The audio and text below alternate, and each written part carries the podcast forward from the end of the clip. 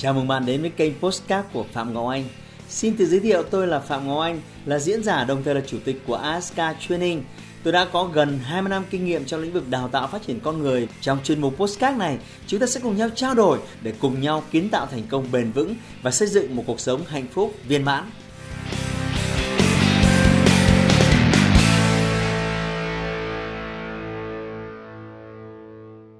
Hôm nay chúng ta sẽ nói về một chủ đề rất là hot, đặc biệt đây là căn cứ để cho những người làm marketing, những người làm sale ra những quyết định tối quan trọng liên quan đến sự xoay chuyển, liên quan đến thậm chí vận mệnh của một doanh nghiệp thưa các bạn.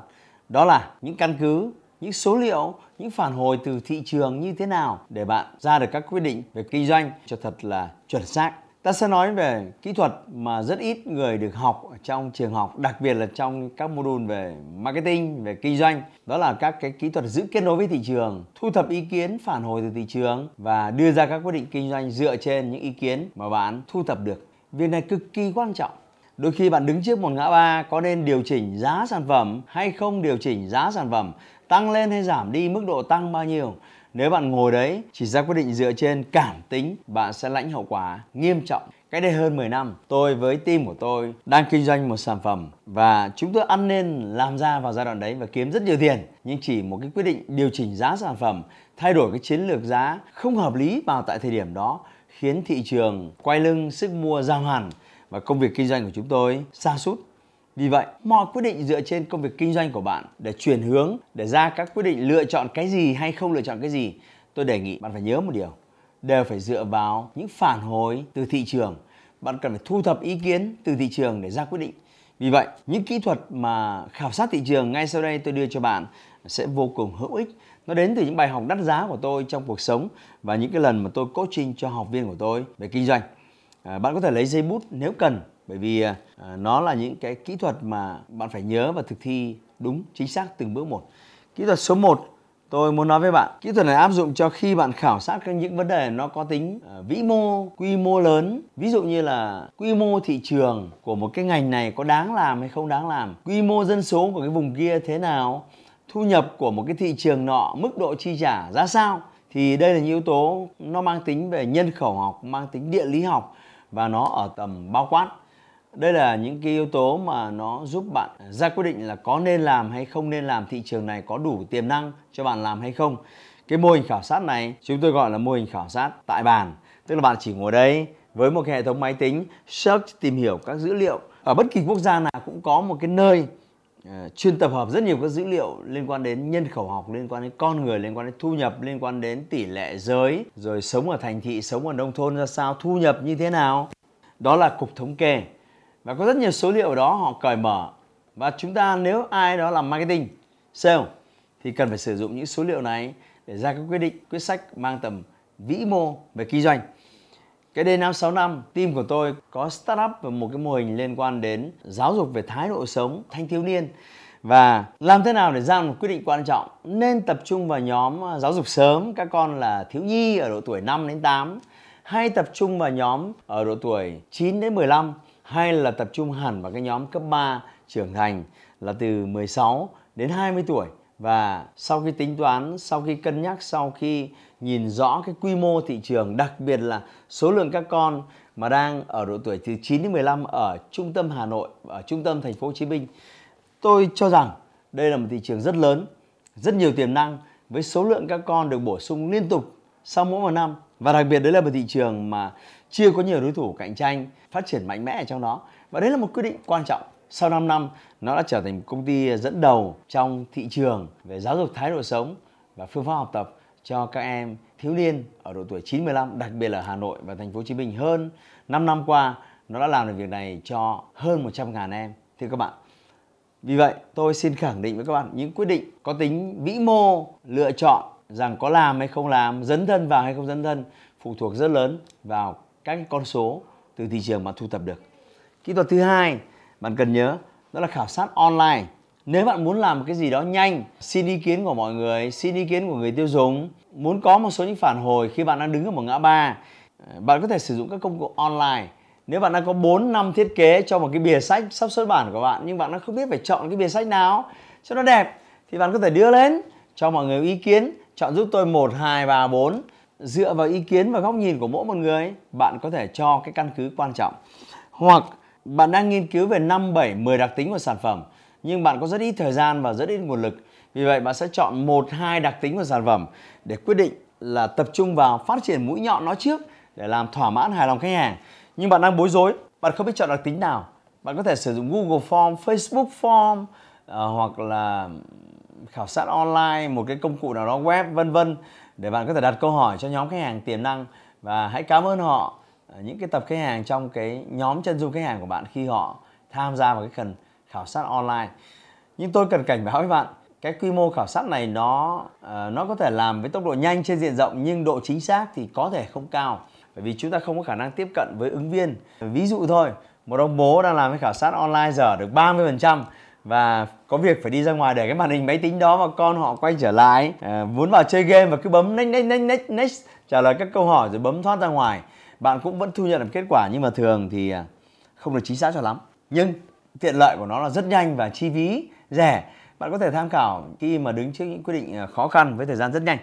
Mô hình thứ ba tôi muốn bạn nhớ đến là mô hình à, trực quan đo lường. Cách đây vài năm tôi có coach cho một học viên của tôi khi họ bối rối về việc là Ờ, một cái mô hình rửa xe máy, đầu tư là 800 triệu và cái người mà rủ bạn ấy đầu tư là người ta thuyết minh là sau 12 tháng thì thu hồi vốn, thì bạn ấy gửi cái danh sách cho tôi và bạn ấy hỏi là ờ, thầy cho em ý kiến là có nên làm không nên làm? Thế thì tôi không có căn cứ để ra quyết định. Nhìn cái bảng Excel thì nó hay lắm, nhìn số nó đẹp lắm, doanh thu, khách hàng đều lắm, đơn giá sản phẩm cũng hấp dẫn tôi chỉ bảo bạn ấy là à, hãy hỏi họ xem có một hai cái sản phẩm nào một hai cửa hàng rửa xe nào mà họ đã từng làm ấy. Và rồi à, đến đấy bạn hoặc trực tiếp bạn có thể thuê thêm một người nữa. Đến đây từ sáng sớm đến tối đo thử một ngày xem là họ rửa được bao nhiêu cái xe máy bao nhiêu cái ô tô. Rồi ờ, lấy một cái ngày đông đúc vào cuối tuần. Rồi bạn đếm xem là như thế nào. Chi phí cho việc đếm này khảo sát này nếu bạn đi thuê ngoài chỉ tốn một hai triệu thôi nhưng bạn trả lời một câu hỏi quan trọng. Doanh thu trung bình của một cửa hàng đã đi vào khai thác và cửa hàng này sẽ tương đối giống quy mô cửa hàng mà sắp khai thác sắp tới. Doanh thu như thế nào? Và bạn sẽ tự ra được quyết định. Và thật ngạc nhiên, vài tuần sau cậu ấy trả lời tôi, cậu cảm ơn tôi và cậu quyết định không đầu tư nữa. Bởi vì à, cái doanh thu được vẽ trên bảng tính Excel thì nó rất đẹp. Còn doanh thu thực tế từ những cửa hàng khác đang vận hành, nó chỉ bằng 1 phần ba cái số đấy thôi và nếu theo chỉ số này thì không có khả năng thu hồi vốn chưa nói là đến ngắn hạn dài hạn mà thậm chí là còn lỗ. Chính vì vậy khảo sát bằng việc quan sát trực quan đo lường và kiểm đếm à, nó hơi mất công một tí nhưng nó sẽ giúp bạn ra quyết định chính xác hơn. Mô hình thứ ba tôi muốn bạn nhớ đó là thảo luận nhóm thưa bạn. Trong một số những sản phẩm mà đòi hỏi những cái đặc tính về tâm lý học và bạn không biết là quyết định như thế nào bạn cần một cái gì đấy mổ xẻ thảo luận đa chiều. Thì cái cách làm như sau. Bạn có thể mời một cái nhóm khách hàng. Tôi lấy ví dụ bạn có một cái nhóm sản phẩm phục vụ cho các bạn nữ tuổi tin nhưng mà bạn đang rất bối rối về cái nhóm tuổi này rất là tâm lý rồi mọi thứ rất là khó đo lường. Bạn không biết như thế nào cả. Cái đơn giản nhất là bạn mời 10 cô 20 cô đúng cái tuổi tin đấy với một cái cô MC với danh sách câu hỏi đã được đưa ra rất là chi tiết và cho họ vào một cái phòng và hỏi thăm từng người quan điểm ý kiến và cho họ phân thành nhóm họ cãi nhau họ mổ xẻ đa chiều vô cùng thoải mái. Và bạn quay video lại toàn bộ quá trình này để thu thập những ý kiến của họ. À, nó sẽ ra được những cái tỷ lệ à, và sẽ cho bạn biết là cái hướng nào là cái hướng bạn nên lựa chọn để cải thiện sản phẩm tốt hơn thảo luận nhóm. Nhược điểm của phương pháp này là nó tốn công tổ chức nó tốn tiền để mời chính người bạn phải chuẩn bị quà phải chuẩn bị mc và phải chuẩn bị quay chụp rất nhiều. Nhưng nó rất chất lượng về mặt kết quả. Mô hình thứ năm là mô hình phỏng vấn một một. Bạn có thể phỏng vấn một một qua điện thoại hoặc bạn có thể phỏng vấn một một trực tiếp. Cái này thì à, chắc chắn là bạn đã từng gặp rồi. Khi mà có nhân viên của một số hãng chuyên tham gia vào cái việc khảo sát thị trường, họ đến tận nhà bạn, họ hỏi thăm bạn về một số các câu hỏi và thường danh sách câu hỏi của họ rất dài phải đến một hai trang ấy.